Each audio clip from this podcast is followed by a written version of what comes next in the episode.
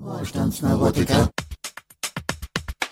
Ich habe ja überlegt, ob ich nicht auch transitioniere äh, zu einer, zu einer Frau mit ja, jetzt ja. lacht nicht, zu einer Frau mit Penis, aber ich weiß nicht, wie ich es vorbringen soll. Ja, ich meine, klar könnte ich jetzt zum Standesamt gehen, sagen, guten Tag, ich möchte mein Geschlecht ändern, ändern in eine Frau mit Penis, aber Aber du hast doch gar keinen. ja eben darum ja. Was?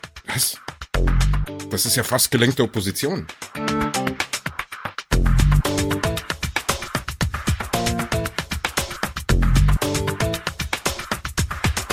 Hier ist der Wohlstandsneurotiker, der Podcast der Neuland-Rebellen. Schönen guten Tag, guten Abend, gute Nacht. Ich begrüße Roberto Della Fuente, meinen Blogpartner und Podcast, äh, äh, weiß ich jetzt nicht, Podcast Dings. Hallo Roberto. De la Puente heißt das. Aber Was habe ich gesagt? Puente. Ja, Con, ist, besser kann ich's nicht. Ich Und, diskriminiert. ja, und Anke Behrendt. Hallo Anke. Hallo. Das habe ich richtig ausgesprochen. Yay.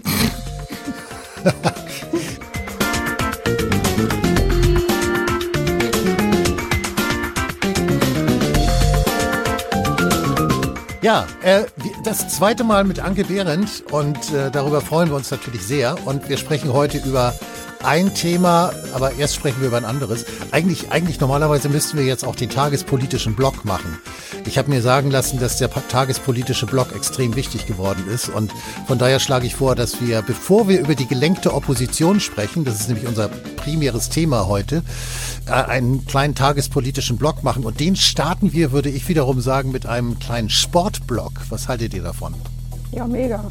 Solange wir nicht turnen müssen, bin ich wollte sagen, kann ich sitzen bleiben? Ich bitte. Ja, ihr könnt, jetzt, ihr könnt beide sitzen bleiben, aber ich glaube, wir, wir müssen einfach über die Bundesliga kurz sprechen. Das kommen wir nicht drum rum, oder?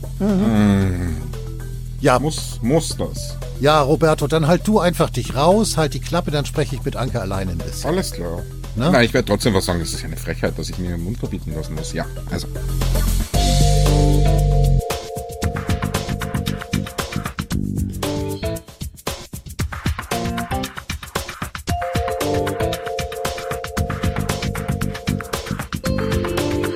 Ja, wieso, wenn, wenn, wenn du schon selbst sagst, du hast keinen Bock drauf, dann kannst du auch die Klappe halten. Naja, gut, was kann ich denn sagen? Elfmal Meister am Stück, das ist doch da, da Ja, aber wie? Das ist doch das Entscheidende. Ach, so spannend war es nun auch wieder nicht. Ja, ich habe es gar nicht gesehen. Anke, hast du es gesehen? Nee, nee. Ach, du auch nicht? hab nur Live-Ticker geguckt. Ja, aber warte mal, warte mal, warte mal. Also ich habe ja gelesen, ich habe ja gelesen, dass, dass Dortmund eigentlich schon Meister war und das dann total verkackt hat oder so, oder? Naja, sie hatten schon die, also sie, sie haben so ein bisschen Schalke gemacht, ne? Sie hatten die Hand schon dran und äh, haben es dann leider verkackt, also gegen Mainz. Und ähm, da muss man eigentlich auch nicht mehr sagen. Also Ja, das- lagen zu Hause 2-0 zurück in der Halbzeit zu Hause, weißt du? Also die haben die ganze Saison nicht zu Hause verloren. Doch, einmal. Okay, einmal? Ja, ich glaube. Ah, genau so habe ich es nicht auf dem Schirm, so ganz genau. Aber das ist schon peinlich. Also ich dachte dann auch, Gott sei Dank habe ich es nicht geguckt, weil äh, das hätte mir einen Tag läng- äh, wirklich endgültig verdorben. Ja. Also ich wollte, Ja. Ja, bitte. ja nee, bitte also ich wollte bitte, es Wenn du reden tatsächlich. willst, dann schweige ich sofort. Mein Gott, eine Mimose heute, echt. Also, also ich wollte es tatsächlich gucken in der Hoffnung, dass Dortmund äh, Wel Weltmeister Weltmeister, ja. ja, genau, Weltmeister wird. Und dann habe ich aber zufällig, weil ich nachmittags, ich weiß gar nicht, ich glaube, ich wollte wieder Drogen kaufen oder so, da war ich mit meinem Auto unterwegs. Und äh, da habe ich dann im Radio das Drama gehört und dann dachte ich mir, oh nee. Und dann habe ich gesagt, nee, dann gucke ich das auch nicht. Das, wenn man schon vorher weiß, dass es wieder die Bayern werden. Was hast du gesagt, Roberto, zum elften Mal in Folge oder was? Ja, das war, war jetzt das elfte Mal in Folge. Das ist Ähm, doch krank. Naja, gut, das war jetzt im Vergleich zu den zehn Meisterschaften vorher eigentlich nochmal ein relativ spannender letzter Spieltag. Ähm, Im Vergleich zu früher vielleicht nicht ganz so spannend. Es gab ganz, es gab viel spannendere Finals. Ähm, wenn man da eben 2001 äh, diese Fastmeisterschaft von Schalke nimmt. Genau, ähm, Schalke heißt jetzt das- Dortmund, ne? Äh, Ja, so ähnlich. Das darf man jetzt auch nicht laut sagen in Dortmund. Nee, zumindest. nee, nee, nee, ich habe es auf Facebook, ge- das äh, kam auch teilweise nicht so gut an. Das stimmt. Ah ja, okay. Naja, auf jeden Fall, ähm, interessant ist ja an dieser, an dieser Geschichte, dass die Dortmunder ja eben nicht Meister wurden und es wurde danach trotzdem frenetisch gefeiert. Ähm, gibt ja die Bilder von diesem Trainer von Dortmund, Terzic heißt der, der in Tränen aufgelöst war und man hat ihn gefeiert. Und zeitgleich haben die Meister die also den Titel gewonnen haben, ihren, ihren, ihren, ja, ihr Management ausgetauscht, noch auf der Meisterfeier.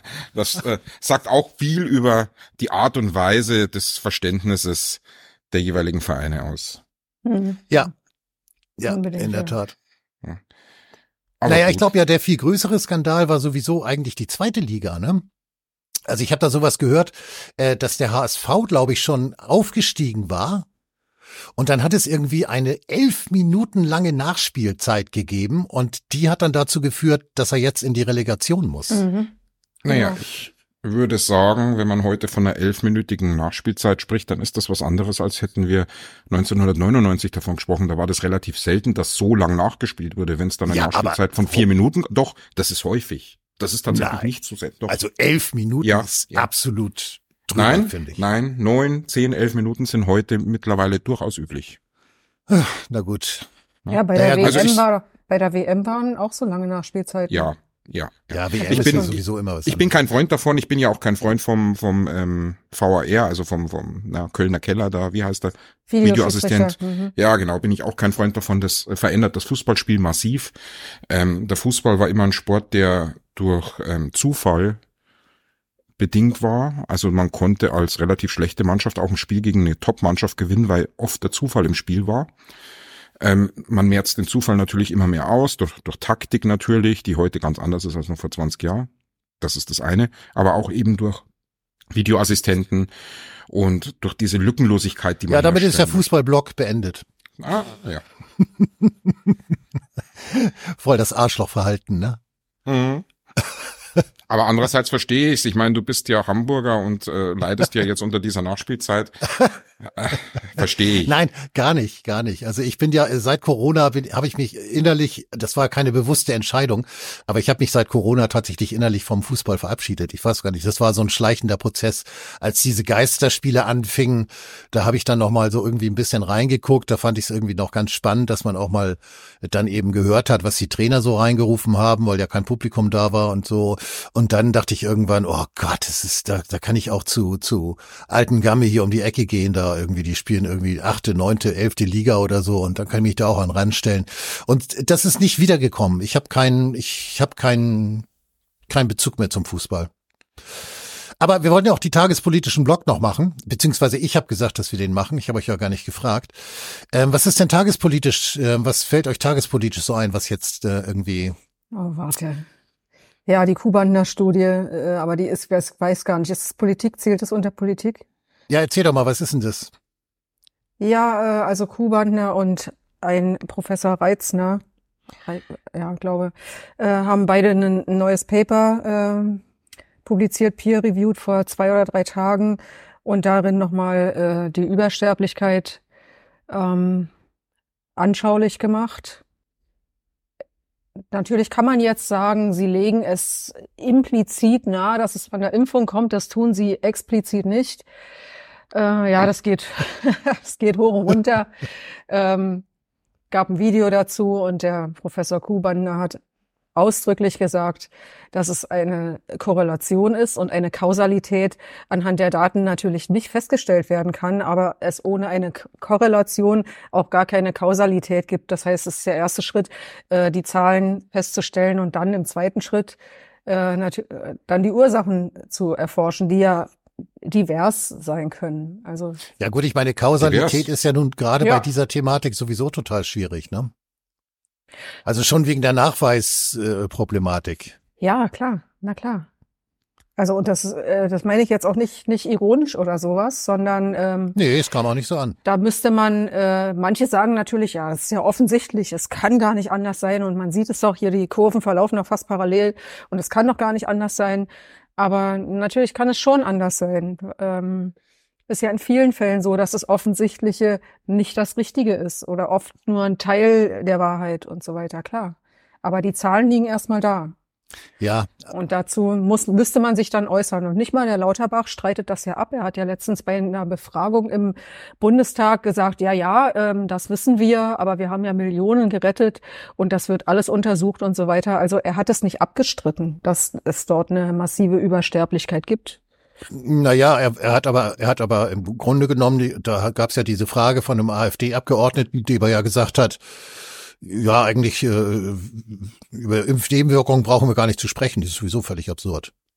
Ja, ja, das schon. Aber er hat dann auch irgendwie, einer fragte doch dann, was ist denn hier mit den, mit diesen, mit diesen vielen Todesfällen, die da im fünfstelligen Bereich auflaufen.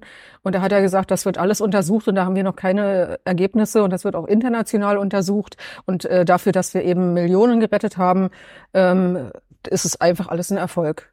Gibt es ja. denn eigentlich schon Stimmen, die die Übersterblichkeit vielleicht auf Long-Covid zurückführen einfach mal? Ich meine, das ist doch ein probates Mittel. Das hat sich doch immer irgendwie so erwiesen, dass man Long-Covid für alles verantwortlich macht. Ja, wirf ja. das mal nicht in die Welt hier. Das naja gut, ich, will, ich, ich, ich sag's nur mal voraus, ja. Also ja. Long-Covid ist ja auch an, auch an Klimawandel irgendwie schuld, glaube ich, und so. Also das, ich weiß nicht, ich ständig, wenn irgendwas ist, Long-Covid, Long-Covid, ja. Ja, das wäre ja, ziemlich Putin. blöd, weil sie ja die, die Impfung als auch, also das war ja der letzte Notnagel, dass man sagt, naja gut, die Impfung hilft gegen die dies nicht, gegen das nicht und gegen jenes nicht, aber gegen Long-Covid hilft sie. Und wenn, wenn sie das jetzt noch verbrennen, dann hat sie ja am Ende gegen gar nichts geholfen. Wäre ja auch blöd irgendwie. Ja. Ja, ja, ja, das ist ein Argument. Ja. Ja, na gut, okay. Also ich meine, also äh, Korrelationen würde ich jedenfalls sagen, gibt's definitiv. Ob es eine Kausalität ist, sei dahingestellt. Aber dass jetzt in dem Jahr, in dem geimpft wurde, auch die Sterbezahlen hochgegangen sind, ja, es kann einem zumindest zu denken geben, um es mal vorsichtig zu formulieren. Wenn die Sterbezahlen am Wochenende hochgegangen sind, könnten das ja auch wegen dem Bundesliga-Finale Herzinfarkt gewesen sein. ja gut, ja, die, die sind noch nicht gemeldet. Also das, die Ach sind so, noch nicht ja, gemeldet. Gut, dann, ne? das, okay. das hängt noch. Dann ja, reden wir nächste Woche davon. Ja, ja. ja. Hm. Aber man das hätte ja eben auch erwarten müssen oder sagen wir mal sollen oder keine Ahnung, der gesunde Menschenverstand, wie krank der auch immer ist, hätte man davon ausgehen müssen, dass wenn jetzt so viele geimpft sind, dass dann eigentlich ja weniger sterben, ne? weil, weil das wäre ja eigentlich irgendwie logisch gewesen. Ja, ja. So, und stattdessen ja, ja. sterben mehr. Da frage ich mich doch, was, was läuft denn da schief? Da kann man jetzt ja natürlich alles Mögliche heranziehen und sagen, ja, die waren jetzt alle nicht bei der Vorsorge oder bei irgendwelchen Dings.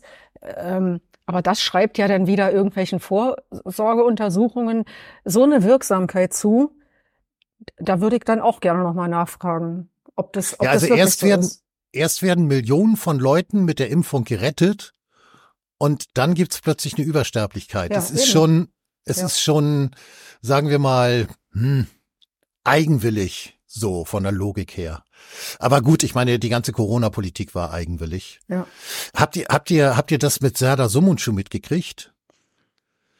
Ich glaube, ähm, Roberto, du hattest, glaube ich, so ein Statement von ihm. Ja, ja, auf, äh, auf gib mir ein Stichwort. Was hat er denn gleich wieder gesagt? Es, es passiert so viel, man vergisst das so schnell. Ja, ich habe gerade heute auf, auf Facebook habe ich dann äh, mal sozusagen das gesamte oder einen längeren Teil von diesem Video, es war ja so eine Art Podcast, so eine Art Videopodcast, äh, gehört. Und ähm, das fand ich schon ganz interessant, was er da so rausgehauen hat. Also ähm, er war ja schon immer kritisch und vor zwei Jahren hat er das auch schon gesagt, dass er irgendwie diese ganze Corona-Geschichte äußerst kritisch betrachtet. Und interessanterweise, wir zeichnen auf am 30.05.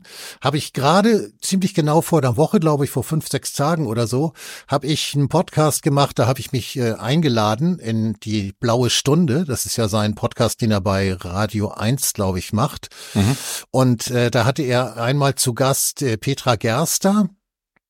Und ähm, äh, dieses Gespräch fand ich schon relativ schlecht von Serdas Seite aus geführt, weil alles, was sie da so rausgehauen hat, was also teilweise reaktionärer Bullshit gewesen ist, äh, hat er komplett unkommentiert gelassen aber viel entscheidender fand ich den Podcast, den er vor ziemlich genau zwei Jahren mit Dietrich Brüggemann gemacht das hat. Das wollte ich gerade sagen. Er wollte gerade reingrätschen und sagen, okay. da hat er sich genau aber mal gar nicht äh, mit Ruhm bekleckert. Ja. Und jetzt tut er so, als ob. Ich meine, es darf jeder seine Meinung ändern, weiß ich überhaupt kein Problem mit. Aber dann muss man auch dazu sagen, Leute, vor zwei Jahren habe ich es anders gesehen, ich habe hier ein bisschen was dazugelernt oder? Ja, also ich, ich gehe ja sogar noch weiter. Also was er da mit Brüggemann gemacht hat, das war für mein Empfinden äh, ähm, komplett unterirdisch und es war eine Frechheit. Es ja. war wirklich eine Frechheit. Also er hat den wirklich äh, auflaufen lassen, hat versucht, ihn vorzuführen. War das im Zuge der ähm, alles dichtmachen Sache? Ja, genau. Ah ja, mhm. okay. Genau. Genau. Und da habe ich jetzt eben gerade gestern Abend habe ich den habe ich dann die endgültige Fassung fertig gekriegt. Ich habe dann sozusagen zwei Blöcke gemacht, einmal ein Petra Gerster Block und einmal Dietrich Brüggemann Block. Und ähm, das war halt bevor ich jetzt gehört habe, dass er da widersprüchlich gewesen ist und hatte sogar schon überlegt, ob ich den vielleicht doch nicht publiziere und so. Und äh, nachdem er jetzt sich aber doch sehr sehr widersprüchlich auch zu seiner eigenen Person und seiner eigenen Haltung geäußert hat und so ein bisschen bisschen irgendwie so den, den, den selbstlosen Märtyrer hat raushängen lassen, habe ich mir gedacht, nee, ich habe mir jetzt die Arbeit gemacht und ich werde das Ding auf jeden Fall publizieren. Also das kommt jetzt demnächst raus und dann bin ich mal auf die Kommentatoren gespannt. Ich hatte ihn ja mhm. selbst auch schon ein paar Mal angefragt, aber gut, okay, also muss natürlich jetzt nicht äh, jedem kleinen Blogger oder Podcaster antworten. Also ich habe ihn da in meinem Podcast als hellen Stern beschrieben, der jetzt nicht auf jedes kleine Licht wie mich irgendwie reagieren muss oder so. Aber äh, ich finde es schon, äh, was so die letzten Tage er da rausgehauen hat und mit mit was für einer ähm, Selbstgerechtigkeit, äh, so kam es mir jedenfalls vor, er da irgendwie meinte, er, er hätte das schon immer gewusst und schon immer gesagt. Das widerspricht dem, was ich da jetzt in diesen beiden Podcasts gehört habe. Der eine war übrigens aus dem Mai 2023, also jetzt gerade, und der andere aus Mai 2021. Da war also Corona auch schon über ein Jahr alt. Und da hätte er als ach so kritischer Kopf durchaus kritischer auch äh, sein können und durchaus angemessener mit Dietrich Brüggemann umgehen können, als er das dann tatsächlich gemacht hat. Also es war für mein Empfinden unterirdisch. Hm, ja, ich habe den, äh, den, den Podcast mit Dietrich schon vor einer Weile mal gehört und dachte auch so, okay, ähm, kann man eigentlich nicht machen. Ja, ich habe ja, ich habe 20 Minuten davon habe ich dann irgendwie bearbeitet und dann eben selbst kommentiert und ähm, der ganze Podcast war, war wirklich unsäglich, das muss mhm. man so sehen. Es ist ja. gut, dass ich nur Podcasts mache und keine hören. Ja, da hast du nichts verpasst. Ja. Naja, ich werde ihn auf jeden Fall publizieren. So, dann haben wir das und dann gehen wir jetzt in die gelenkte Opposition, schlage ich vor. Und ähm, da würde ich jetzt ganz gerne, Anke, erstmal dir das Wort geben. Und ich, ich, ich, ich, ich bin jetzt mal so ganz blöd und frage jetzt, was, was, was soll denn das sein? Gelenkte Opposition. Kann ich mir überhaupt nichts drunter vorstellen. Wer lenkt hier was, warum? Ja, kontrollierte Opposition, das ist ja eigentlich so ein Begriff, der jetzt in den letzten drei Jahren äh, immer mal wieder aufgeploppt ist, weil äh, natürlich in jeder Opposition äh, irgendwie immer auch V-Leute drin sind oder äh, irgendwie äh, ja Spitzel, keine Ahnung, U-Boote, wie immer man sie nennen mag. Und da geisterten ja dann auch durch die äh, Bewegung der Kritiker immer Gerüchte, wer denn jetzt wohl äh, kontrollierte Opposition ist. Und ähm, das hat sich so mehr oder weniger immer auf Klatsch und Tratsch und Gossip und sowas äh, beschränkt, weil beweisen kann man das ja nicht. Ne, dann kam dann oft mal das Argument, ja, aber der ähm, der Rechtsanwalt Schnur äh, in, de, in der Endphase der DDR, von dem wusste man das ja später dann auch, dass er irgendwie ein staatlicher Spitzel, Stasi-Spitzel war in der Opposition und so, klar. Ähm, ist natürlich kein Beweis, jetzt, dass der Schnur ein Spitzel war, ist kein Beweis dafür, dass Leute heutzutage im Widerstand, also dass, ich sag mal, Meier, Müller, Schulze nun auch Spitzel sind. Es gibt sicher welche, aber ähm, und mit diesem Klein-Klein, das fand ich irgendwie immer ein bisschen unbefriedigend, die kontrollierte Opposition anhand von so Personalien zu erklären, weil die Opposition ist ja viel größer. Und ähm, eigentlich ist ja historisch gesehen die gesamte Linke die Opposition gewesen. Also immer die, die Machtfragen gestellt haben, die ähm, ja äh, die Verteilungsfrage, Gerechtigkeitsfrage bearbeitet haben. Und was ist denn mit denen passiert? Wo sind die hin verschwunden? Ähm, nun wissen wir ja, dass die heute erzählt werden als Grüne, Woke und so weiter. Fragt man sich, welche Machtfrage stellen die, welche Gerechtigkeitsfragen stellen die und wie sind sie da hingekommen, wenn man bedenkt, dass die, die Linke früher noch vor, ja, doch einigen Jahrzehnten sowas war wie die Arbeiterklasse, die tatsächlich auf die Barrikaden gegangen sind. Weil die ja, okay. heute gehen halt nicht mehr auf die Barrikaden, die kleben sich an. Ja, okay, aber ähm, da habe ich ein Verständnisproblem. Ähm, also du beschreibst jetzt meiner Meinung, oder so kam es bei mir an, beschreibst du eigentlich, wie Leute, die zum Beispiel für äh, soziale Gerechtigkeit, für Frieden, für Ausgleich, für was auch immer mal standen, zum Beispiel Leute von der Linken oder von den Grünen, dass die damit heute überhaupt gar nichts mehr zu tun haben.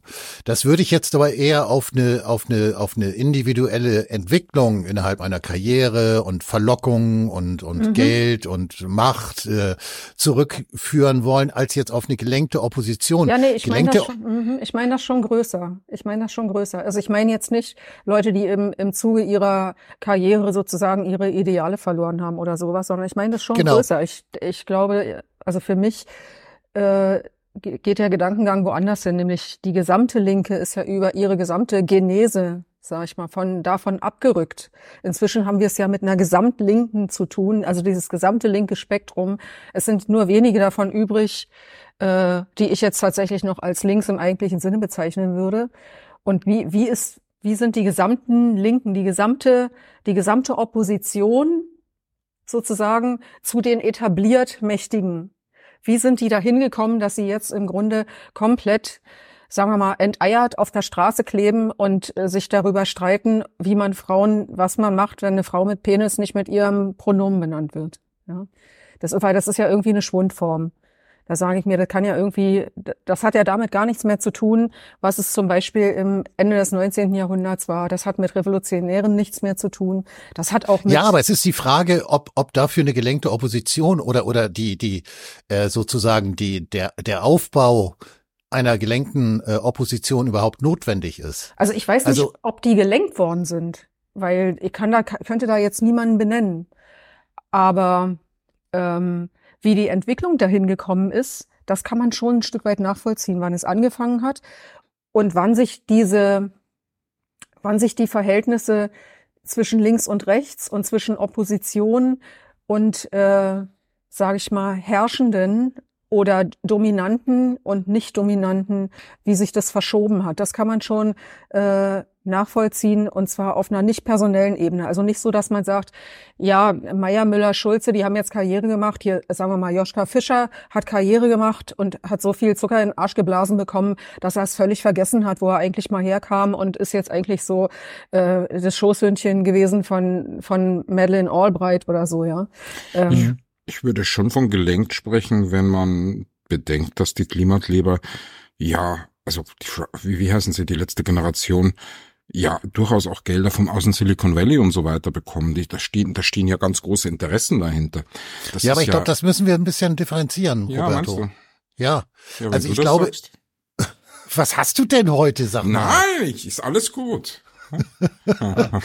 also ich würde, ich würde jetzt die Entwicklung zum Beispiel, die die Linkspartei oder die Grünen genommen haben, äh, würde ich jetzt äh, ungern mit zum Beispiel der letzten Generation vergleichen wollen, weil da stimme ich dir zu beziehungsweise das ist für mich sogar mehr als offensichtlich. Die letzte Generation ist, sagen wir mal, eine gelenkte Generation. Gruppe. Ja, ob es jetzt, ne, ob es überhaupt eine Opposition ist, darüber kann man durchaus streiten. Für mein Empfinden ist sie nämlich überhaupt keine Opposition. Ja gut, aber darum geht's ja, genau. ja bei der gelenkten Opposition. Ja, das ist, das ist sozusagen so ein genau. Surrogat ist, man tut genau. so als ob, aber es ist ja, es ist ja keine. Ja. Genau. Und da, und da ist es bei mir so, in meiner Beobachtung, und die teile ich mit einigen, also, ähm, aber das ist nur eine ist nur eine Beobachtung, ja. Also ich habe da jetzt nicht, ich bin nicht habe nicht monatelang in Universitätsbibliotheken gesessen und Zeitungen gewälzt, aber es ist eine Beobachtung. Ja, wieso das denn nicht? Ja, ich habe noch ein bisschen was anderes zu tun. Oh, Anke, und Hund raus echt? und Ding und Sport und so, keine Ahnung. Du, du bist überhaupt gar nicht vorbereitet. Doch. So, das kann's doch nicht sein. Roberto Sie hat doch Zeitung gelesen, jetzt lass doch die Frau in Ruhe. Komm. Ich war, wir waren beide viel zu nett beim ersten Podcast mit Anke. Jetzt Ach so, müssen wir stimmt, das wieder das, gut das machen. Das hat man gelesen, gell? Ja. ja. Das ja, ist Anke. ja, das sei langweilig, wenn eine Frau dabei ist. Anke, warum das wollen wir doch mal sehen. Das wollen wir doch mal sehen. Das wollen wir doch mal sehen. Ich, ja. hau, ich hau auf den Tisch, dann übersteuert ja. mein Mikro wieder. Das wollen ja, wir dann nicht. übersteuerst du wieder. Ja. Das, und dann sage ich auch, das habe ich mit Absicht gemacht. Siehst du? Nur um Missgunst und ja, genau. Disharmonie ja, zu genau. streuen. Also das war, nein, das war nur ein Einwurf, weil die Leute sagten, wir seien zu, zu freundlich zu Anke gewesen. Echt? Ähm, sie haben, sie haben, ja offenbar, ähm, wenn Tom das sagt, glaube ich das. Ich glaube ihm alles. Ähm, das andere ist, ähm, du hättest keinen schweinischen Witz gemacht. Anke, das wäre jetzt deine Gelegenheit, bitte. Hat ich einen schweinischen Witz? Nee, das, das geht nicht über das Radio. Also ich kenne nur ganz schweinische Witze, das geht nicht. Ja, also das ist besser. Ja, vielleicht, weg, fällt, vielleicht fällt mir nachher noch einer ein. Ich kenne nur sexistische, ja. rassistische, rassistische. Nehmen, nehmen wir zur Not auch, Anke, nehmen wir auch. Nein, nein, okay. nein. Ja gut, aber wegen deiner Aussprache-Schwierigkeiten, du bist, glaube ich, die einzige von uns dreien, die heute Wasser trinkt. Ja, das stimmt. Also du kannst einfach nicht reden, weil Frauen nicht so gut reden können, aber das hat jetzt nichts mit Alkohol zu tun oder so. Ach so, also, verstehe. Ja? Das wollte ich nur, dass unsere Hörer das auch wissen. Aber jetzt mal hier, but seriously, jetzt mal Wasser zurück, bei ernsthaft. Die, Butter bei die Fische. Ja, Wasser bei genau. die Fische ist auch schon. Ja, Wasser, Wasser Fische. Fische. Wasser trinke ich, Wasser trinke ich nicht. Da genau. Fische drin. Aber das hatten wir, glaube ich, auch schon. Ja. Das hatten wir schon, ja. Ja, ja, das hatten wir, glaube ich, beim ersten Mal schon. Ja, du siehst, ich habe, ich kenne einfach keine. Doch, ich kenne, ich würde auch einen kennen.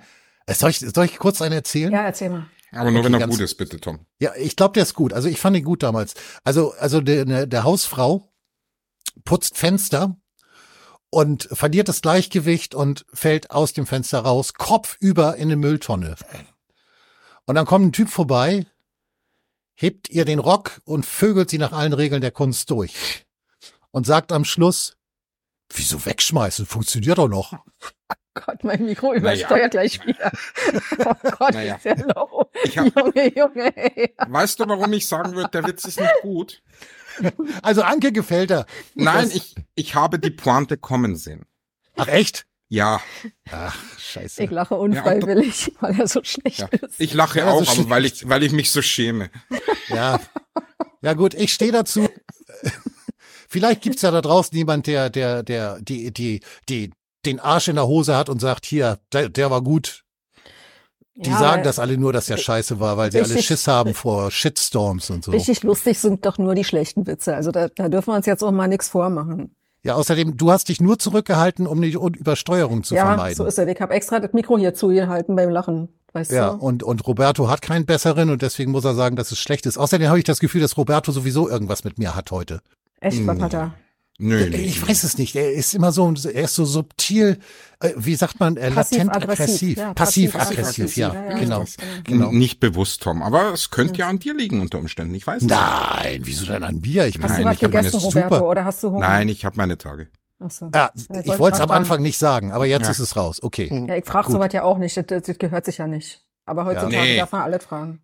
Ja, ja Männer da, oder ich bin, weiß ich gar nicht, ich weiß gar nicht, was für ein Pronomen bin, hast du denn überhaupt? Naja, ich bin eine Frau mit Penis, logisch. Eine Frau mit Penis, ja, ja genau. Ja. ja. Äh, und gehst, gehst nachher noch in die Frauensau, oder ne? Du Sau. Hm, überlege ich mir noch. Aber ja, vielleicht. Ich habe ja überlegt, ob ich nicht auch transitioniere äh, zu einer zu einer Frau mit ja. Jetzt ja. lach nicht. Zu einer Frau mit Penis. Aber ich weiß nicht, wie ich, wo ich es vorbringen soll. Ja, ich meine, klar könnte ich jetzt zum Standesamt gehen, sagen, guten Tag, ich möchte mein Geschlecht ändern, ändern in eine Frau mit Penis, aber. Aber du hast doch gar keinen. Ja, eben, darum ja. Was? Was? Das ist ja, das ist ja wie bei Monty Pythons. Das ist ja fast gelenkte Opposition. Ja, du hast doch keine Mumu, du hast doch keinen Penis. Na nee, aber ich möchte einen. Es gibt doch Frauen mit Penis. ja, aber die haben sich doch operieren lassen. Naja, hm. naja, und ist mir doch egal. Ach so, du sagst einfach, du hast einen, obwohl Nein, du keinen ich möchte hast. einen. Ich könnte jetzt hingehen und sagen, ich möchte transitionieren zu einer Frau mit Penis. Das ist so. die nächste Stufe, Tom. Der eingebildete so, ja. Penis ist auch schon ein Penis. Ach so, du kannst also genau, wie man im Jahr einmal im Jahr sein sein Geschlecht einfach verändern kann, ist ja egal, ob ob man Männlein oder Weiblein ist, kann man auch sagen, ich bin jetzt eine Frau mit Penis und äh, das müsst ihr jetzt akzeptieren, auch wenn ich keinen Penis habe im Prinzip. Naja, so aber meinst ich, du? Ich könnte mir ja auch einen machen lassen, weißt du? Einen machen lassen. Naja, ja, klar. jetzt äh, aus dem Shop kaufen oder, oder, oder medizinisch? Da gibt verschiedene Möglichkeiten. Dann müsste ich mich dann mal beraten lassen. ja, ruf mich an. Ruf mich an. okay, äh, also auf jeden Fall sind wir heute schmutzig genug und unhöflich sind wir auch. Also wer jetzt noch meckert, da weiß ich dann auch nicht. So, und jetzt zurück zur gelenkten ja, genau, Opposition. Genau, zur gelenkten Opposition. Genau, wir waren ganz kurz für die, Zuh für die Zuhörer. Die, die Zuhörer denken jetzt sowieso ständig an Penisse und weiß der Henker was nicht alles. Nochmal kurz zurück zur Einordnung. Wir haben jetzt über gelenkte Opposition gesprochen. Wir haben äh, über einen Vergleich zwischen die Linke beziehungsweise die Grünen und ähm, der letzten Generation gesprochen. Und Anke, du hast jetzt wieder das Wort. Genau, also mein Gedankengang ja. ist natürlich ist folgender. Und da muss ich vorausschicken, so als kleinen Spoiler. Das ist natürlich, man kann natürlich jetzt immer sagen, okay, das hat beim Urknall angefangen und dann erzählt man einfach, was vom Urknall bis heute passiert ist und sagt, wow, was für eine Analyse, ja. Und viele machen das auch so und sagen, schreiben das auf und sagen, hier, kauf mein Buch, ne? Kennt ihr alle. herrlich. Aber so meine ich das nicht. Nee, so meinst du das nicht. Siehst du, Tom, das war ein guter Witz. Der war gut, ja, der war ja, richtig gut. Danke. Der war der, der gelebt, gelebt, der gespielte Witz, wie die Diana Forden früher gesagt hat, ja. Genau. Ja, stimmt. Palim, palim. Ja, palim, palim. ja. Flasche Pommes. Genau. Also, wie ist die Frage ist ja, wie ist die Linke denn und wann ist die Linke denn enteiert worden, sagen wir mal, so zertranslinken geworden, ja, so, ähm, und da habe ich mir so überlegt, ähm, das hat eigentlich angefangen so ein bisschen, genau, die eigentliche Frage war, wieso kommen die Linken seit so vielen Jahrzehnten, eigentlich seit 68, immer wieder auf so Themen in Anführungszeichen mit unten rum? Was soll denn das? Das ist doch nie deren Thema gewesen. Ja, also irgendwie sich. Wieso? Äh, seit den 60ern schon? Da seit den 68ern, klar. Also da, Ach so, von da ging es freie, ja freie Liebe, und, so. Liebe und wer Ja. mit demselben pennt und pipapo. Wer zweimal mit der gleichen pennt, gehört schon zum Genau. Establishment. Ja, ja, genau. Und das äh, ist mir im Zuge der letzten Jahre so ein bisschen so aufgefallen und ich dachte mir, das, das ist doch komisch. Und eigentlich waren ja die Insbesondere, wenn sie eierlos sind inzwischen. Ne? Das macht Ja. überhaupt keinen Sinn. Genau. Und eigentlich äh, waren, waren die 68er ja in den USA ähm, die Anti-Vietnam-Krieg-Bewegung. Ja. Und die waren Ja. wirklich politisch und die waren auch knallhart drauf. Und in Deutschland, die äh, Rudi Dutschke und Co., die waren auch knallhart drauf. Aber an irgendeiner Stelle fing das an, so zu kippen. Und dann wurde das, Das Kult. das das- gab's schon damals, denn auch Rudi Dutschke hatte zum Beispiel ein Problem mit Rainer Langhans und mit, wie hieß Mhm. der andere Teufel? Genau. Ja, ja, die hielt genau. er für, die hielt er für, für, für Kasperl, für Clowns, ja? Ja, sind sie ja immer. Äh, also ja, der sind sie immer noch. übrig ist, Und, klar. Der, der übrig ist, genau. Ähm, und ähm, das war also damals schon zweigespalten, äh, zwiegespalten. Man hat, Genau. äh, man hat die Leute um Dutschke gehabt, die das seriös betrieben, vielleicht auch etwas überspannt, um ehrlich zu sein, teilweise. Ähm, und dann hatte man eben die andere Seite, die meinte, ja, wir machen hier Kommunenleben und so und ähm, Genau. das, Und dann das- reguliert genau. sich schon alles irgendwie, ja. Genau. Und das fing nämlich irgendwie an im Zuge der 68er, dass man denen so ein Bröckchen hingeworfen hat, so eine Art Lifestyle. Und ich kann Ja. jetzt nicht sagen, wer hat denn denen das aus dem Fenster geschmissen, so nach dem Motto, hier, jetzt pickt mal schön.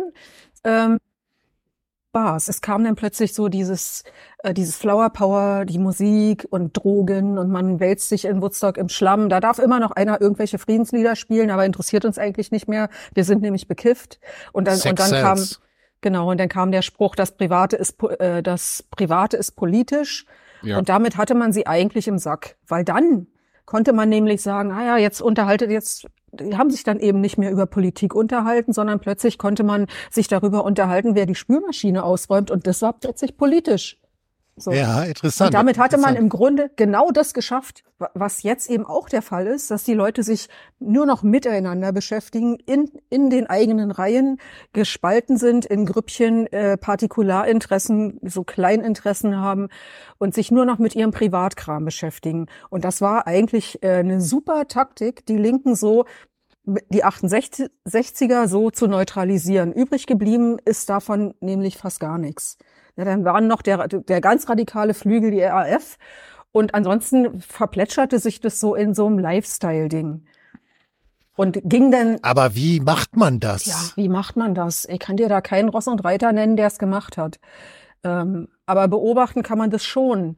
Ist natürlich Also die Frage, wer kann es gemacht haben, aber das ist eine Spekulation, die führt nicht weiter. Aber es ist eben eine Auch- Entwicklung, die zu beobachten ist. Ne? Na, wer auch gar im, nicht Auch im Ja. radikalen Flügel der RAF gab es durchaus ähm, diese, dieses, dieses Gender-Gelabere. Das hat man Mhm. damals natürlich noch Genau. anders genannt. Ja, ja, also ich genau. meine, ich meine, für, für Bader war das völlig klar, dass diese unfähigen Katzen in der RAF, Oton Bader, ähm, dafür verantwortlich sind, dass es nicht so läuft, wie es laufen soll. Ja, ähm, Das war schon auch immer so ein, ein Mann-Frau-Ding innerhalb der RAF. Und die haben sich noch als politisch verstanden. Ich weiß nicht, ob das nicht irgendwo in der Syntax der Linken mit angelegt ist, dass man das immer gleich sexualisieren muss.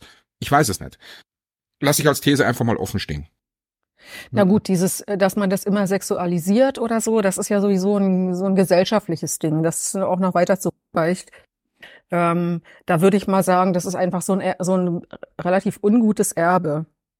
Ja, also es ging aber weiter und das sehe ich auch so ein bisschen wie du, äh, entnehme ich jetzt zumindest deiner Anspielung, dass immer dieses, dieses Geschlechtsthema, als man das so in die Linke reingeworfen hat, als ein großes Thema, ähm, das hat sich bis heute so fortgesetzt und immer äh, schlägt immer wieder Wellen. Es kommen immer wieder Wellen hoch, ähm, die das so zum Thema machen und im Grunde die, die, ähm, den Hauptwiderspruch dann sozusagen die Leute aus dem Auge verlieren lassen. Das ist ja auch immer die, diese, dieses Wording gewesen, dass man sagt, es gibt keinen Haupt- und keinen Nebenwiderspruch.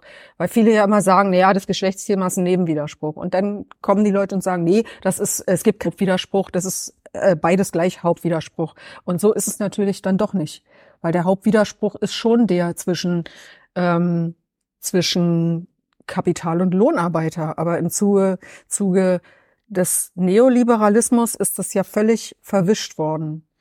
Und da sind wir dann auch wieder ein Stück weit bei der Opposition, als es den Ostblock noch gab, war ja der war sozusagen der der Erzfeind, also dieses dieses institutionalisierte Böse, die äh, war ausgelagert auf den Ostblock. Ja, die DDR und die Kommunisten und so weiter und so fort, das ganze Geschwätz, das kennen wir alles. Mhm. Ähm, und da hat man sich innerhalb der alten Bundesrepublik natürlich schön selbst betrogen, wenn man gesagt hat, ja gut, diesmal ist jetzt die CDU die Opposition und vier Jahre später ist es die SPD. Da war natürlich keiner von den beiden wirklich Opposition. Das war natürlich Nonsens. Die haben im Grunde das Gleiche gemacht, wie sie heute auch machen, nämlich fast die gleiche Politik, nur mit ein paar kleinen formalen Unterschieden, aber im, im Grunde war das alles gleich. Ja, ja das hängt aber, ähm, das hängt, glaube ich, durchaus auch mit der Systemproblematik zusammen. Äh, denn die gibt es ja faktisch nicht mehr. Also, ich meine, die DDR war natürlich äh, ähm, vom System her war sie natürlich das perfekte Feindbild und ähm, zum Beispiel die großen Parteien CDU und SPD, äh, die konnten sich ja vortrefflich darüber entscheiden, wie man jetzt mit wie, wie man jetzt mit diesem Feindbild umzugehen genau. hat ob man es eher äh, mit Annäherung versucht genau. oder ob die sowieso alle böse sind und so. Und daraus konnte man natürlich wirklich noch konträre Positionen erarbeiten. Und ähm, ich glaube im Übrigen auch, dass der Konsum in Westdeutschland bis zur Wiedervereinigung in Anführungsstrichen deswegen relativ gut dastand und auch der Wohlstand relativ ausgeprägt war, weil es die DDR gab. Na klar, natürlich. Es, und gab, ein es gab eine Konkurrenz der Systeme und du mhm. musstest im Westen diesen Sozialstaat äh, attraktiv dastehen lassen und so ausgestalten, dass er immer ein Schaufenster war. Es war völlig klar, genau. du musstest genau der Konkurrenz gegenüber musste gut ausschauen. Da war die Konkurrenz weg und man konnte dann im Grunde auch die Jogginghose anziehen. Das ist völlig klar. Das ist klar. Das richtig, hat man sofort richtig. gemerkt. Also es war ja. da überhaupt kein moralischer Druck da, zu sagen, jetzt sind wir, wir sind immer noch das überlegene System oder wir sind das überlegene System. Nee, da mit dem, mit dem Fall der Mauer und mit der Wende war das völlig klar. Wir sind einfach so das überlegene System, da ist ein Haken dran und jetzt können wir die Sau rauslassen, ist jetzt eigentlich egal. Ja gut, die, diese, die Erzählung auf dieser Ebene, auf dieser Ebene hat Fukushima ja recht gehabt, dass es das Ende der Geschichte war. Denn nee. das war wirklich das Ende dieser Geschichte, dass ja, man da als Schaufenster ja. des Westers fun fungieren musste. Ja, ja. Ja gut, man hat natürlich jetzt äh, aktuell, und das hat sich ja auch schon über mindestens zehn, eher 20 Jahre abgezeichnet. Ähm, dieses, das ist ja gar kein Systemkampf in dem Sinne, aber äh, Russland und China werden ja zu Systemrivalen sozusagen hoch äh, mhm. stilisiert und hoch geschrieben und hoch argumentiert. Mit dem Unterschied, äh, dass damit aber nicht verbunden ist, dass es den Leuten hier irgendwie gut oder vermeintlich besser gehen soll oder so, sondern im Gegenteil, äh, es wird ja jetzt sogar eine erhöhte Leidensbereitschaft erwartet. Genau. Ja, wir denken an Gauck, auch mal ein paar ja, Jahre frieren für den für die Freiheit und so weiter. Äh, das heißt also, wir haben uns wir haben uns von von ja von einem Kampf der Systeme, von dem zumindest die westliche Bevölkerung in einer gewissen Hinsicht ja profitiert hat, entwickelt zu einem wieder oder, oder neuem Kampf der Systeme, der ausgerufen wurde, ohne dass sich aber für die Bevölkerung hierzulande irgendetwas ändert, beziehungsweise wenn sich etwas ändert, sogar eher zum Schlechten. Man betont ja im, im Grunde, ähm, dass man hier ja als Transsexueller ähm, sich entfalten könne und in ja. Russland geht das nicht. Das sind so die Beispiele, die man bringt, ja. Genau. Es geht nicht mehr um Wohlstand, es geht nicht mehr um Löhne, es geht nicht mehr um Sicherheiten, es geht um irgendwelche ganz verquasten Ideen wie eben mhm. Ja, es geht nicht mehr um Fakten, es geht um Ideologie eigentlich. Ja, genau. genau. Ja. Um Feelings. Aber ja. interessant ist ja dabei, dass es, äh, wenn man es jetzt betrachtet, eigentlich auch überhaupt niemals ein Kampf der Systeme war. Es war immer ein Kampf Amerika gegen, äh, gegen Russland. Und ob Russland jetzt Sowjetunion heißt oder ein Bündnis hat, das war eigentlich beinahe sekundär. Ja, weil es war immer äh, eine Rivalität zwischen Amerika und Russland. Egal welches, welches Bündnis Russland da hatte und welches System. Denn es war ja jetzt nicht so, ähm, es war zwar über ein, über ein paar Jahre sah es so aus, als wäre jetzt Ende der Geschichte, weil, wir jetzt, weil man jetzt irgendwie dachte, na ja, wenn Russland jetzt auch Marktwirtschaft, dann ist doch alles pipapo. Aber das ist natürlich Quatsch, weil was ja alle vergessen, ist, dass auch in der Marktwirtschaft Staaten äh, miteinander konkurrieren und Staaten im Clinch sein können. Das ist so eine ja. Annahme, die wir, die wir fälschlicherweise haben, so ein Glaubenssatz, dass wenn Marktwirtschaft ist und wenn überall Marktwirtschaft wäre, dann wäre wär Friede, Freude, Eierkuchen. Aber so ist es ja nicht. Ja, abgesehen davon, abgesehen davon, äh, alleine die, die Existenzberechtigung der NATO, die braucht einen Feind. Also, ja klar, ja klar. Das funktioniert ja gar nicht anders. Ja, genau. Und äh, der, also ich stimme dir auf jeden Fall zu, Anke, äh, bei dem Kampf zwischen den USA und Russland, äh, der ja im Grunde genommen spätestens, würde ich sagen, spätestens zum Ende des Zweiten Weltkriegs schon begonnen hat. Vorher schon. Weil die Amerikaner, die Amerikaner haben sehr spät erst eingegriffen in den mhm. Krieg.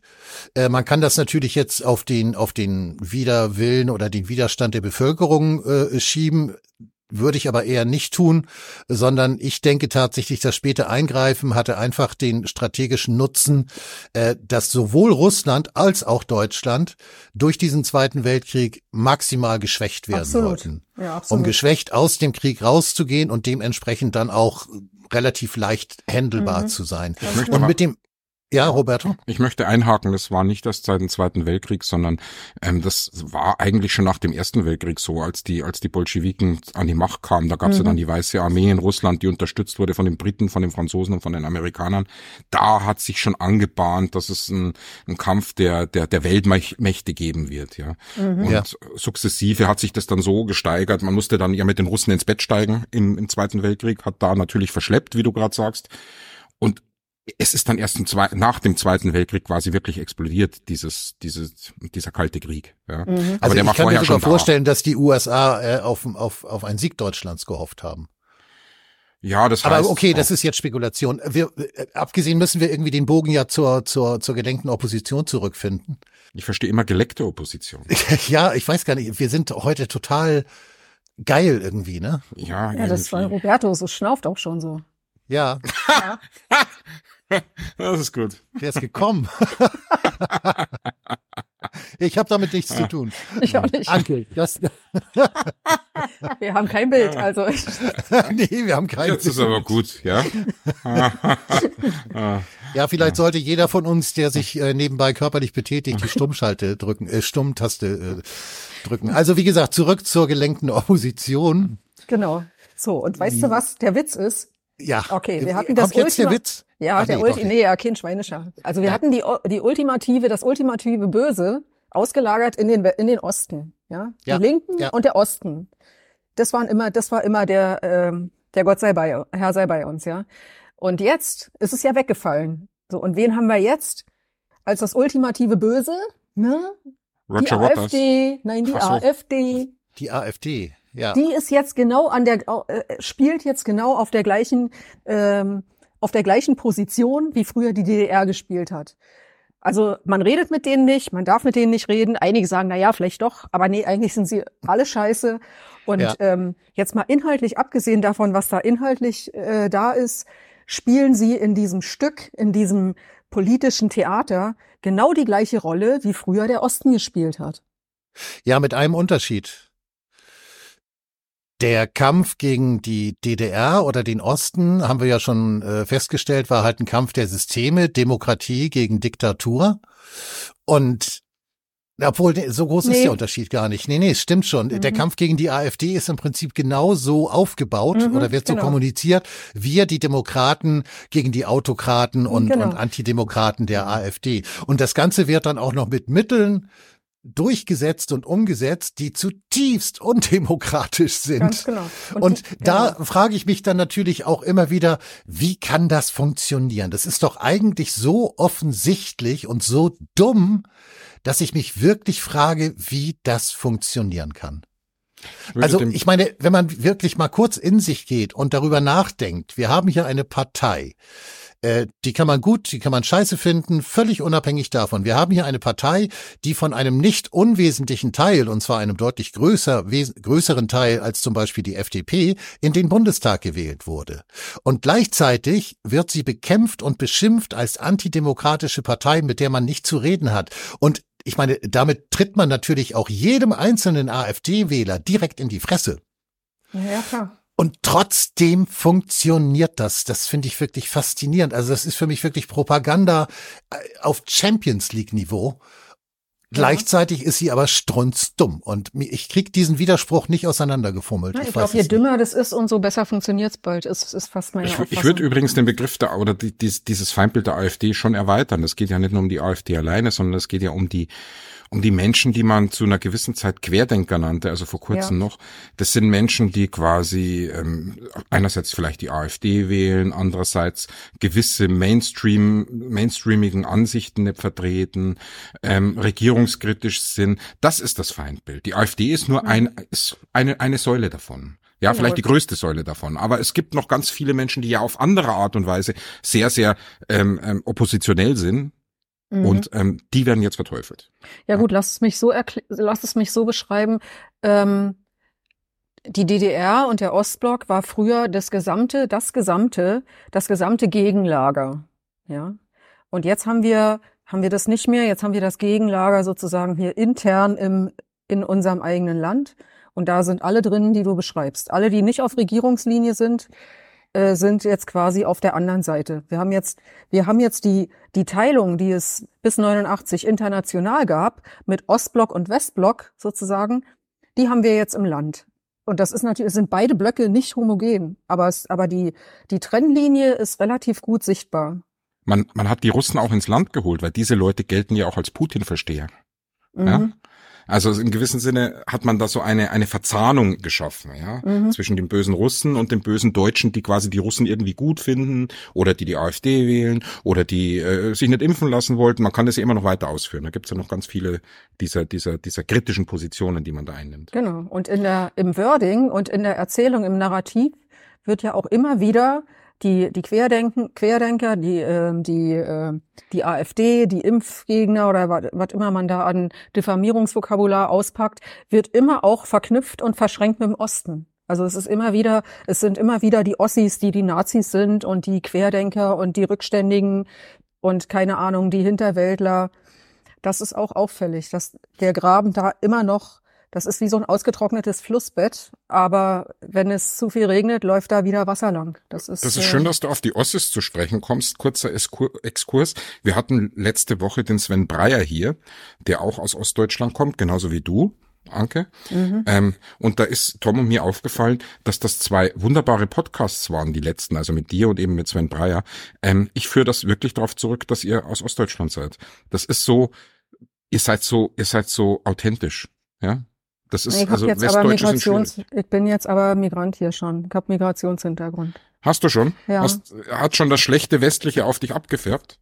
Ja, weiß ich nicht. Ich habe versucht, mich zu, igno äh, mich zu ignorieren. Dich zu ignorieren. Dich zu ignorieren. Das, das geht nicht gut aus. ich mich ignoriert. Ich hab mich also wenn du Hilfe ignoriert. brauchst, wir können, wir können, wir können dich ignorieren. Das ist überhaupt Ehrlich? kein Problem. Oh nee, mach nicht. Ja, nee. Ähm, aber äh, ich frage jetzt mal ganz konkret, weil das war jetzt alles so ein bisschen abstrakt. Also erstmal, ähm, das, äh, was Roberto gerade sagte, das war Bestandteil eines Telefonats, das wir geführt haben. Abgesehen davon, wir gucken uns den nächsten Häuschen in Brandenburg an, meine Frau und ich. Ähm, uns zieht's tatsächlich eher gen Osten, weil ich glaube, dass Tom will auch Ossi werden. Das ja, das schaffe ich ja nicht. Aber ähm, ich glaube tatsächlich, dass einfach äh, schon aufgrund der Geschichte äh, die Ossis einfach ähm, natürlich gewachsen, kritischer sind und nicht jeden Scheiß einfach glauben. Äh, und dementsprechend glaube ich tatsächlich, dass äh, die Ossis, ich glaube, ohne die Ossis wäre es alles noch viel schlimmer. Aber äh, davon ab, äh, wir haben jetzt also relativ abstrakt äh, gesprochen und über Systemkämpfe und so weiter. Ähm, Gelenkte Opposition. Mhm. Was wäre denn die AfD? Was ist die AfD? Ist das eine gelenkte Opposition? Ist es eine Opposition? Ist sie wie oder wie würdet ihr oder wie würdest du, Anke, die Partei einordnen wollen? Ja, ich bin immer, ähm, also jetzt zu sagen, die sind gelenkt, dann ist, dann ist ja gleich die nächste Frage, wer lenkt die denn? Ja. ja. Das weiß ich natürlich auch nicht, aber ja, man, wie man schon gesagt, Putin. die, man hört die, Putin. Ja, ja das glaube ich nicht. ich auch nicht, aber ich sage nur, was man hört. Also ich glaube ja, tatsächlich. Das wäre ja auch nicht die Definition von gelenkter Opposition, die Anke meint. Ich glaube ich, ne? tatsächlich, ne? dass die Aufgabe so in diesem in diesem Theaterstück, was wir hier jeden Tag sehen, in diesem in diesem äh, ja in diesem Boulevardstück, was wir jeden Tag sehen, ist äh, sind die so der, äh, der Punching Ball? Sind sie die so der ähm, beabsichtigte Bösewicht, die eben immer mal Sachen sagen, die können schon richtig sein, aber äh, identifizier dich nur nicht damit. Sag das bloß nicht, was die sagen. Also wenn die sagen, der Himmel ist blau, dann äh, sag das bloß nicht. Ja, also das ist scheint schon so zu sein. Das, das wäre, das wäre dann aber tatsächlich ähm, quasi eine echte, authentische und weitgehend, muss man ja einschränken, weitgehend nicht unterwanderte Opposition, oder? Ja, das weiß ich nicht. Da kann, können natürlich auch Nazis drin sein, die, oder sagen wir mal, das ist alles Spekulation, ne? Das, hilft nicht wirklich.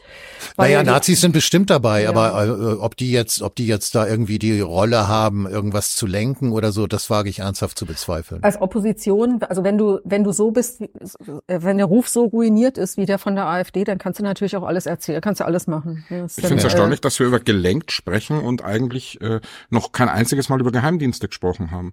Und, ja, die sind ja geheim. Robert. Ja, die sind geheim. Aber, Nein, es sei denn, sie liefern Informationen zu Nord Stream-Sprengungen. Naja, dann sind sie nicht gut, geheim, dann sind sie grade, äh, Presse. Gerade im, gerade im Punkto AfD und Rechtsextremismus oder wie immer man das nennen will, ähm, ist ja doch Geheimdiensttätigkeit jetzt nicht von der Hand zu weisen. Wir haben das ja erlebt. Ich meine, auch NSU und so weiter, da, da hängen ja ständig irgendwelche V-Leute drin herum.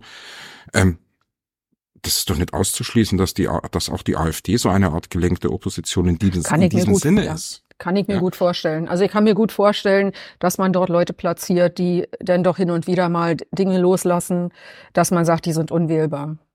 Ja, also das kann ich mir schon vorstellen, aber äh, ich möchte damit auf keinen mit Fingern zeigen, weil man es eben nicht weiß. Ne? Nein, mit Fingern zeigen nicht, aber spekulieren darfst du hier, sind kein wissenschaftliches äh, Format, naja, oder? Oder Tom, sind wir wissenschaftlich? Lass mich überlegen. Schon, was Roberto sagt. Also es liegt natürlich nahe, wenn wir jetzt, ähm, das sind ja, wären dann ja keine V-Leute, doch, im Prinzip wären es ja so eine Art V-Leute. Also es liegt natürlich nahe, äh, zum Beispiel vom, vom äh, Bundesnachrichtendienst, Verfassungsschutz oder so, V-Leute äh, einzuschleusen oder irgendwie reinzubringen in die AfD, die dann eben speziell äh, rechtsextremes äh, Gedankengut äh, medienwirksam auch noch verbreiten. Ähm, da wäre jetzt die Frage, ob Höcke äh, so, so ein Kandidat wäre. Denn äh, ich traue mich durchaus zu spekulieren, auch wenn du das nicht so gerne möchtest. Aber ja, Anke.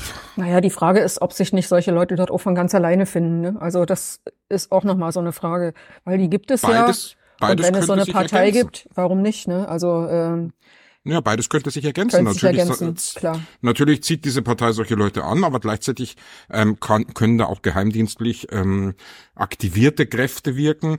Oder die, die da angezogen werden, werden dann geheimdienstlich aktiviert. Das ist, das ist ja mannigfaltig. Da würde mhm. ich würde ich würde ich jetzt nicht so als als entweder oder sehen wollen. Ja, sie können natürlich auch aus der Partei gewissermaßen heraus akquiriert werden, ne? Ja, natürlich. So dass sie dann neue Funktionen bekommen. So gesehen ist es, glaube ich, nach dem, was wir jetzt die letzten paar Minuten besprochen haben, relativ wahrscheinlich, dass die AfD schon sehr unterwandert sein muss. Letztlich auch, um dieses äh, Image der unmöglichen Partei, der Antidemokraten mhm. regelmäßig, regel, regelmäßig aufrechtzuerhalten. Weil sonst kommen die Leute womöglich tatsächlich noch, noch auf die Idee, dass sie so schlecht ja gar nicht ist. Mhm. Naja, aber, aber die Prognosen sagen genau das. Das muss man auch sagen. Also es gibt immer mehr, die glauben, die AfD ist scheinbar nicht ganz so schlecht. Ja, aber das liegt, glaube ich, weniger an der AfD, sondern eher an der Konkurrenz. Ja, ja natürlich, klar. klar. Genau. Ja. Also die AfD ist, ist ja, ist ja jetzt, ähm, ist jetzt nicht gesegnet von haufenweise herausragenden Persönlichkeiten, um es mal vorsichtig zu formulieren. Ähm, ich habe vor kurzem einen Auftritt von, äh, äh, ich weiß gar nicht mehr, wie der hieß, Cotre oder Cotre oder so. Ähm, der sollte, glaube ich, der außenpolitische Sprecher der AfD sein. Der war bei Lanz zu Besuch. Ich meine, das war das übliche mhm. Spiel drei gegen ein. Das ist natürlich immer ein bisschen schwierig. Äh, der war halt aber inhaltlich auch ähm, schlecht vorbereitet. Das muss man einfach so sagen. Und äh, der hat jetzt wirklich da nicht viel reißen können. Ähm, anders als jetzt andere Persönlichkeiten, die da sitzen. Ähm, Alice Weidel zum Beispiel ist eine ganz andere Kandidatin. Also wenn du die in so eine Runde setzt, äh, die nimmt die äh, alle drei auseinander, da kennt die gar nichts. Aber wie bin ich jetzt da hingekommen? Weiß ich nicht mehr. Sag mal jemand was. Ich muss ja, gerettet wie, werden. Das ja, war irgendwas mit einer Mülltonne mit einer Hausfrau, die aus dem Ja, aber interessant an der Sache ist doch, das Interessanteste an der Sache ist doch, dass die ganzen in Anführungszeichen linken Graswurzel, in Anführungszeichen Graswurzelbewegungen der letzten Jahrzehnte durchweg Astroturfing waren. Von, von, äh, Was waren die? Astroturfing. Ja, das hätte ich auch nachfragen wollen, ja. Was ist das denn? Also Astroturfing, das ist, wenn ähm, wenn Philanthropen, NGOs, Milliardäre ähm, sich eine Graswurzelbewegung, also sich eine politische Bewegung kaufen oder erzeugen. Also ja, jetzt sind wir bei der letzten Generation im Prinzip, oder? Aber das hat viel eher angefangen. Also Black Lives Matter ist ja auch so eine Nummer. Das ist ja mhm. auch äh, da kann man sich ja von ganz alleine fragen, wie kommen die da überhaupt alle hin? Wir wissen ja, wie schwierig das ist, eine große Demo zu organisieren. Wie kommen die da überhaupt alle hin? Wer macht die Schilder? Wer hat den, weißt du, die, das ganze Zeug? Wie, wie aktiviert man so viele Leute? Wie kriegt man die Strukturen hin? Wie kriegt man die an den Ort gefahren? Es fing an, ja, MeToo oder dieses äh, Pussyheads. Wer hat denn die ganzen Mützen da hergestellt? Also ich habe gegoogelt, man kommt nicht, recherchiert, recherchiert, man kommt nicht so richtig drauf. Äh, man findet da nicht so viel, aber das ist völlig klar. Wer so eine Demo schon mal organisiert hat, wird wissen, das kostet einen Haufen Geld, das kostet einen Haufen Struktur. Du brauchst Organisation, du brauchst Busse, dies, das. Das macht sich nicht einfach so. Da brauchst du einen Haufen Geld. Die meisten haben dann auch gleich eine Homepage. Ähm, da sind dann Spender und, und, und. Das ist alles bestens organisiert. Und das kommt natürlich nicht aus der Bevölkerung, die sich jetzt empören wegen dem George Floyd und dann plötzlich alle auf die Straße gehen aus dem Nichts heraus. Also da sind Strukturen dahinter und das ist Astroturfing, wenn man sozusagen vorgibt, es wäre eine Graswurzel, eine soziale Bewegung aus der Bevölkerung heraus und es ist es eigentlich gar nicht. Und das sind ganz viele dieser Bewegungen, ähm, eben bis hin zu den Klimaklebern. Naja, die Farbenrevolution, Farbenrevolution ja auch, ne? genau, diese Friday for Future, also dass die Greta Thunberg da irgendwo gesessen hat mit dem Schild, ähm, da hätte jedes andere Kind sitzen können, das hätte keinen interessiert. Bei ihr waren, waren sofort Fotografen da, da waren so wie, äh, sofort Leute da, die das PR-mäßig in Szene gesetzt haben.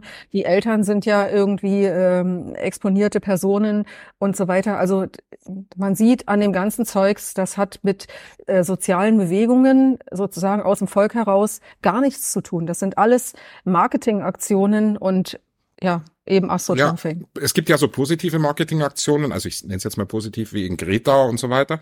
Aber mir fiele zum Beispiel ein, was würde ich denn als negativ, um zu zeigen, der Staat ist noch potent und so. Ich würde vielleicht die Reichsbürger vom Reichstag ähm, demonstrieren ja. lassen. Ja, ja. und dann ja. würde ich sie zum ja. Beispiel die ersten paar Stufen erklimmen lassen. Mhm. Hallo, da rauscht jemand von euch. Ich rauche, ich rausche nicht. Nee, nee, irgendjemand hat gerauscht gerade. Ah, nee. Okay. Du würdest dir die Stufen erklimmen lassen. Ja, also äh, ich kenne einen, der war da mal. Vielleicht, Tom, kennst du den auch? Ja, ja, ja, ja. Ja. Das können wir ja so sagen, das war ich. Ja. Ja. ja. Echt, du bist da mit, du warst das? Na, ich war, ich war vorher da, ich war am Nachmittag da. Ach so. ich habe gestern hier ähm, zwei Reichsbürger gesehen, du mit Rollator, die waren auf dem Weg nach Berlin. Hab noch so gedacht, Leute, habt ihr noch einen langen Weg vor euch.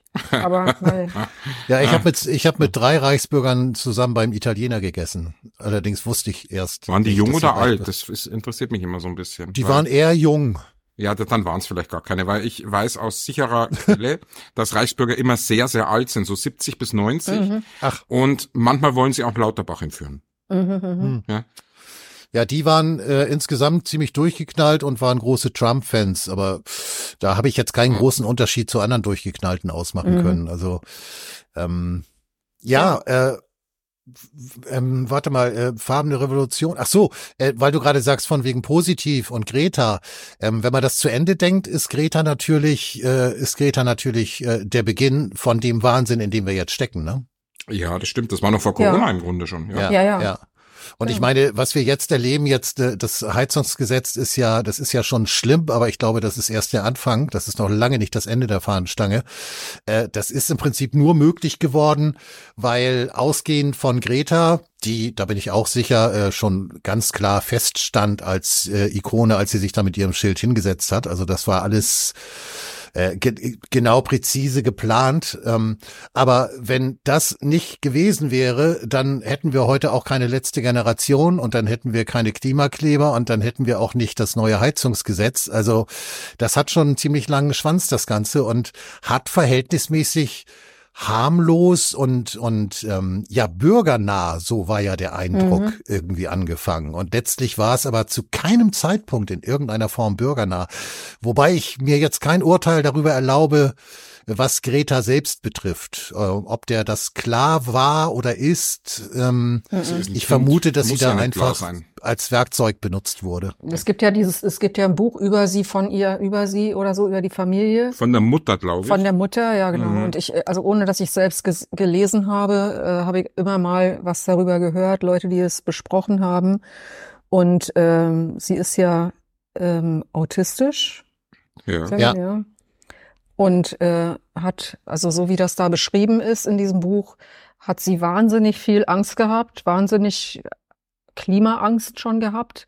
Sie hat eine Schwester, die auch ganz sehr, sehr ängstlich war, die dann teilweise nicht mehr gesprochen hat und sowas. Äh, und das waren in dem Sinne haben sie sich natürlich beide dafür geeignet, aber dann ist wohl, ist Greta, ist es dann wohl geworden. Es gibt in diesem Buch das schöne Zitat von der Mutter, die übrigens Opernsängerin war, also so exponiert war sie, das war die Stellung, die sie hatte. Ja, genau. Ähm, da gibt's das schöne Zitat, Greta kann CO2 sehen. Ja, ja, genau. Ja. ja. Ja. Und das ist ja, natürlich ich mein, dann schon religiös, ne? Das geht dann wirklich ja, so in so, ein, in so eine Sektennummer, wo wir jetzt auch sind. Also auch mit diesem Wording. Du kannst ja, wenn du guckst, also Klimahölle ist jetzt der neueste, äh, der letzte Shit. Klima Ökozid, Ökozid ist ein schönes ja. Wort. Mhm. Und es wird immer drauf abgezielt, die, diese ganzen Narrative gehen darauf, dass es so eine Art Religion ist, aber äh, eine ohne den ohne Himmel, also ohne Heilsversprechen, sondern es gibt nur die Hölle, nur die CO2-Hölle und die Klimahölle und äh, und so Ablasshandel und irgendwelche Gebote, die man befolgen muss. Aber Mit anderen eben, Worten, es, es, ist eine Religion, wo es nur den Teufel gibt. Ja, genau. Es ist ja. eine Religion, wo es keinen Gott gibt, kein, kein genau. Heilsversprechen genau. ähm, und kein Paradies, sondern es ist äh, und einen Gott gibt's also auch nicht. Aber aber naja, dazu passt dazu passt natürlich als Verkünderin so eine Art äh, ähm, äh, so eine Art äh, Rainman äh, mhm. verschickt im okay, Prinzip. Ja, das ist, genau. ja, nee, also wirklich, äh, weil ich glaube, ich glaube, dass äh, dass diese äh, diese dieser dieser Autismus ist ja eine relativ leichte Form von Autismus bei ihr. Ähm, wenn sie jetzt eine, ich sag mal, eine amtliche Autistin wäre, dann wäre das alles überhaupt gar nicht möglich gewesen. Also, äh, dass diese, diese leichte Form von Autismus natürlich dann eben auch dazu beigetragen hat, dass sie eben sehr, sehr konsequent auch bei ihrer Argumentation und bei ihrer Haltung bleiben konnte. Mhm.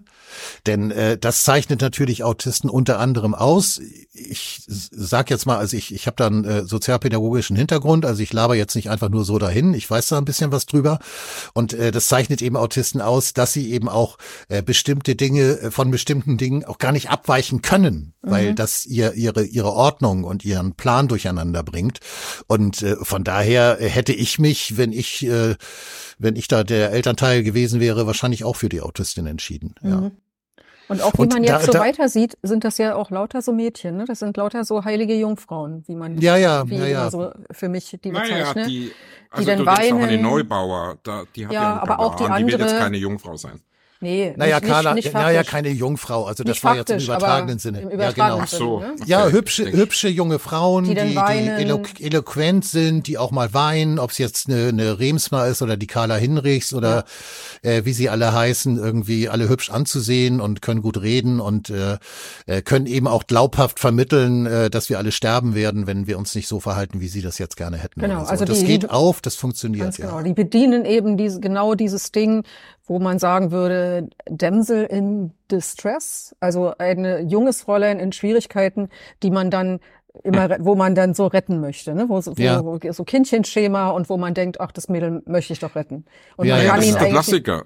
Ja. Genau. Das ist der Klassiker. Ähm, ähm, ähm, Charlie Chaplin hat schon Filme gemacht, wo es eigentlich um solche schwachen Mädchen geht, die mhm. er irgendwie retten will. Das ist, das kommt immer wieder vor. Das ist ein gängiges Motiv in der, in der Kunst, wenn man so möchte. Genau. Naja, und da ja? steht, da steht die Greta halt drüber als so, als äh, diese, diese besondere Persönlichkeit. Äh, das hat dann auch schon wieder das religiöse, sektenhafte irgendwie. Ja, genau. Ja, die ist so die Ikone auch, genau. und die anderen sind die hübschen Mädels, äh, die letztlich das Sprachrohr sind. Also das ist schon, also wenn man das mal so in Gänze betrachtet, jetzt auch unter dem Gesichtspunkt der gelenkten Operat äh, Opposition, ist das schon extrem ausgeklügelt und perfekt instrumentiert und orchestriert, das aber Ganze. Das ne? Und dann eben auch noch mit den Geldgebern hinten dran. Aber ne? mal ehrlich, es ist doch auch total billig, oder?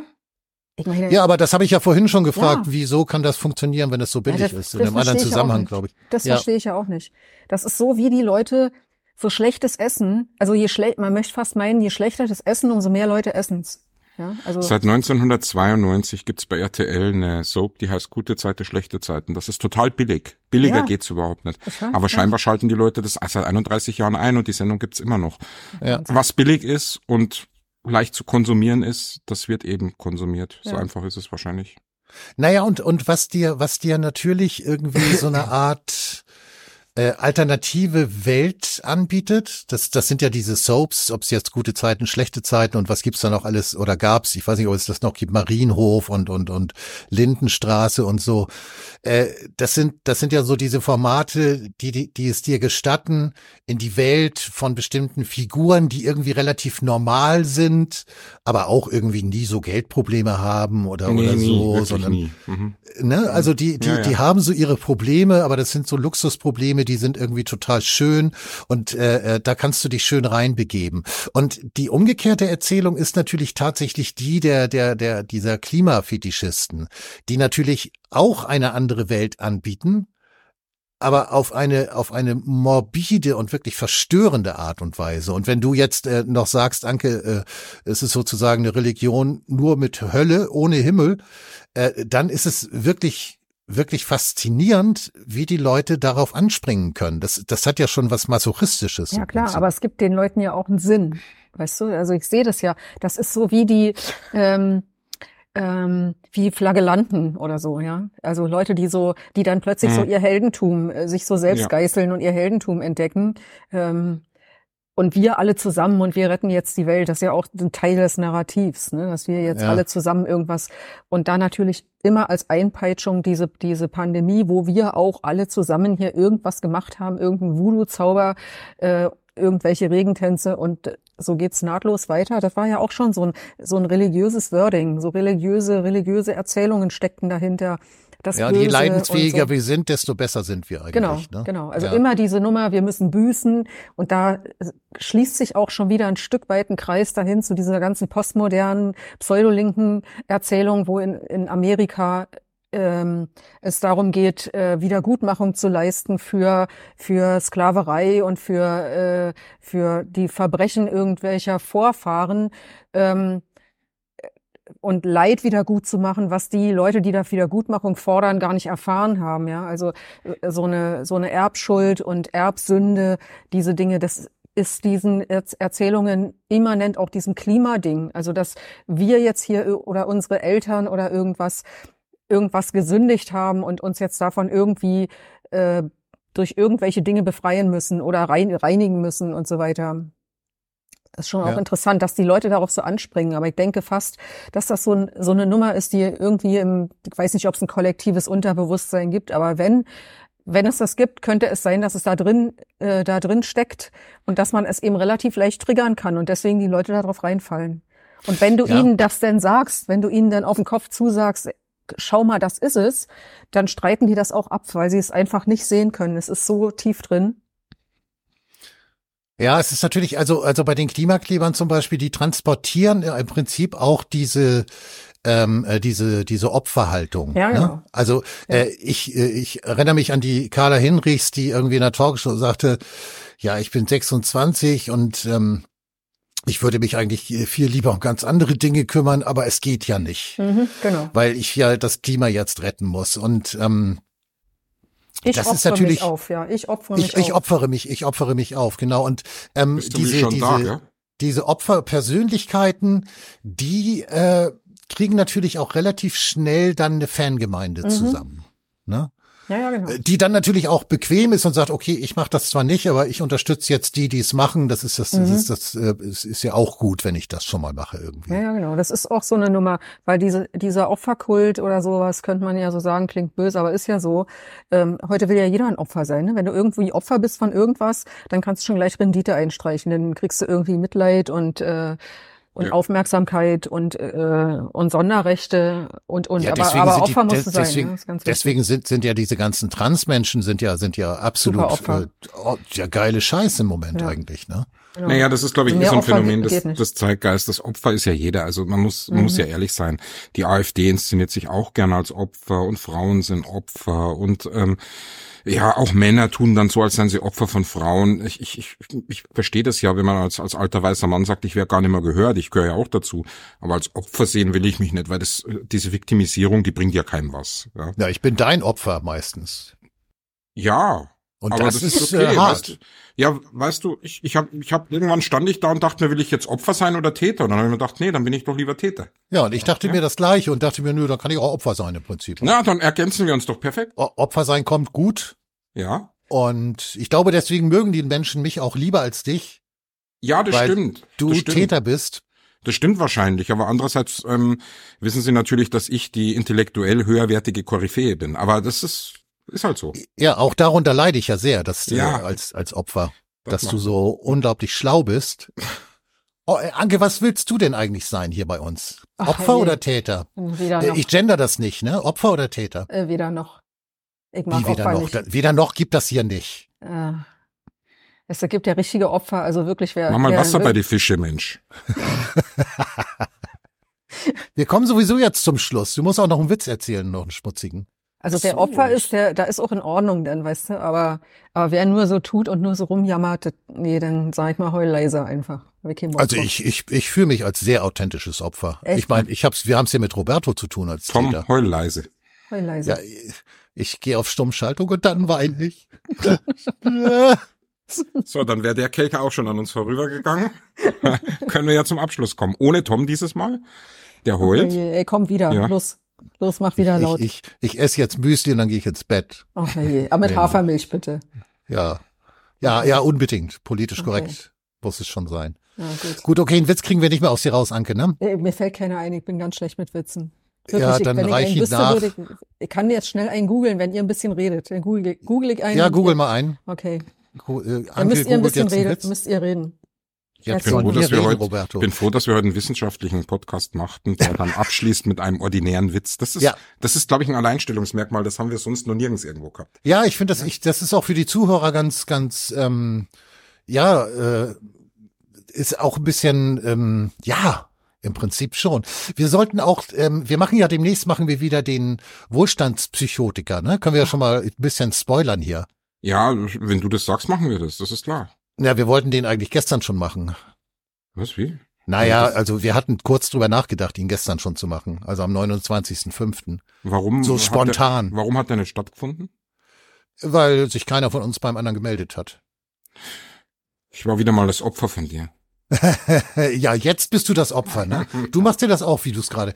Jedenfalls den Psychotiker so wird es demnächst wieder geben und der Psychotiker ist ähm, ist sozusagen ein Sammelsurium um das Absurde an noch absurderen deutlich zu machen. So könnte man das sagen vielleicht, ne?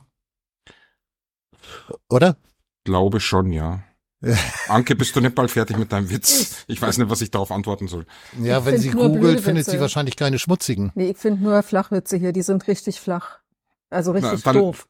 Dann lieber keinen. Ja. Dann lassen wir das, dann gehen wir das jetzt ab, die Verantwortung an unsere Hörer. Und wir bitten euch in die Kommentare gute, flache Witze reinzuschreiben. Äh, ich muss im Übrigen, äh, das muss ich jetzt sozusagen schon mal ankündigen, ich werde wahrscheinlich in diesem Podcast das eine oder andere Mal piepen müssen. Ach so, einen, einer ist mir gerade eingefallen, den hat mir ein Kollege erzählt. Okay. Der ist ganz kurz. Ja. Sag mal was Schmutziges. Badezimmer. Nein, das war jetzt aber nicht der ganze Witz, Doch, oder? das war der ganze Witz. Das ist der Moment, wo ich weinen möchte. weinen. Ja. Oh, ja, kommt eine Frau zum Arzt, fragt, was haben Sie denn Mittagspause? Das ist auch so ein Ding. Aber das war, glaube ich, Instabruck und Co., aber es ist auch schon ein bisschen her. Ah, ja, an die kann ich mich erinnern, die kenne ich noch. Ja, ja, ja Als, das, im, im Altersheim, das ist, nicht, da, ist nicht mein Humor. Nein. Im Altersheim, da tanzt man gern den Walzer oder Fox, doch ist das Fest zu Ende, muss jeder wieder in die Box. ja, okay, bevor wir jetzt endgültig abschmieren in die Niveaulosigkeit, schlage ich vor, dass wir uns bedanken. Ich bedanke mich bei all unseren Zuhörern. Wollt ihr euch auch bedanken bei all unseren Zuhörern? Na klar. Ja, aber danke. nur bei meinen, nur bei meinen Zuhörern. Ja, ich bei Anke sagt auch. einfach danke, danke, ja, danke. danke. Danke, danke. bitte. Danke, Anke. Bitte, danke. Bitte. Ja, gern, bitte, danke. Roberto, du noch? Danke, bitte, oder? Danke, danke und bitte gleichzeitig. Ja. Bitteschön, danke. Okay. Ja, dann sagen wir bitteschön, Dankeschön, einen schönen guten Abend, eine gute Nacht, guten Morgen, all diese Dinge, ihr wisst ja, wie es läuft. Und äh, wir freuen uns auf Kommentare und natürlich jede Menge guter Witze. Bis dahin, tschüss. Tschüss. Tschüss.